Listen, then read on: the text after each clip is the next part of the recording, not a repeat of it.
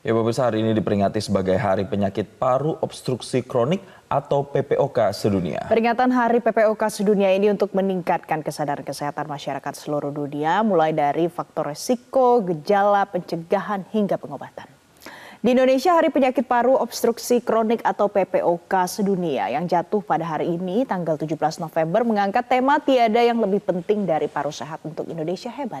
Peringatan Hari PPOK sedunia rutin dirayakan untuk meningkatkan kesadaran masyarakat seluruh dunia, mulai dari faktor resiko, gejala, pencegahan, hingga pengobatannya. Hari PPOK sedunia pertama kali diselenggarakan 2002 oleh Global Initiative for Chronic Obstructive Lung Disease atau GOLD dan sebuah lembaga yang bekerja sama dengan para tenaga medis dan juga fasilitas kesehatan di seluruh dunia untuk meningkatkan kesadaran pencegahan pengobatan terhadap penyakit paru obstruksi kronik.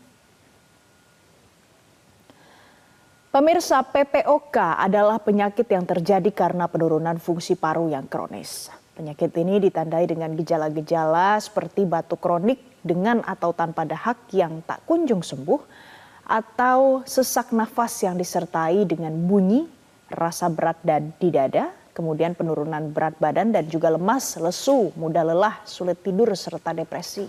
Pada umumnya penyakit ini muncul pada usia 35 hingga 40 tahun, tapi perlu diwaspadai fungsi paru akan lebih cepat menurun disebabkan karena beberapa faktor resiko, antara lain genetik, perokok aktif maupun pasif, Polusi udara misalnya asap kendaraan bermotor, debu jalanan, asap pabrik, asap pembakaran sampah, asap kompor, sirkulasi udara yang tidak baik di rumah ataupun di tempat kerja.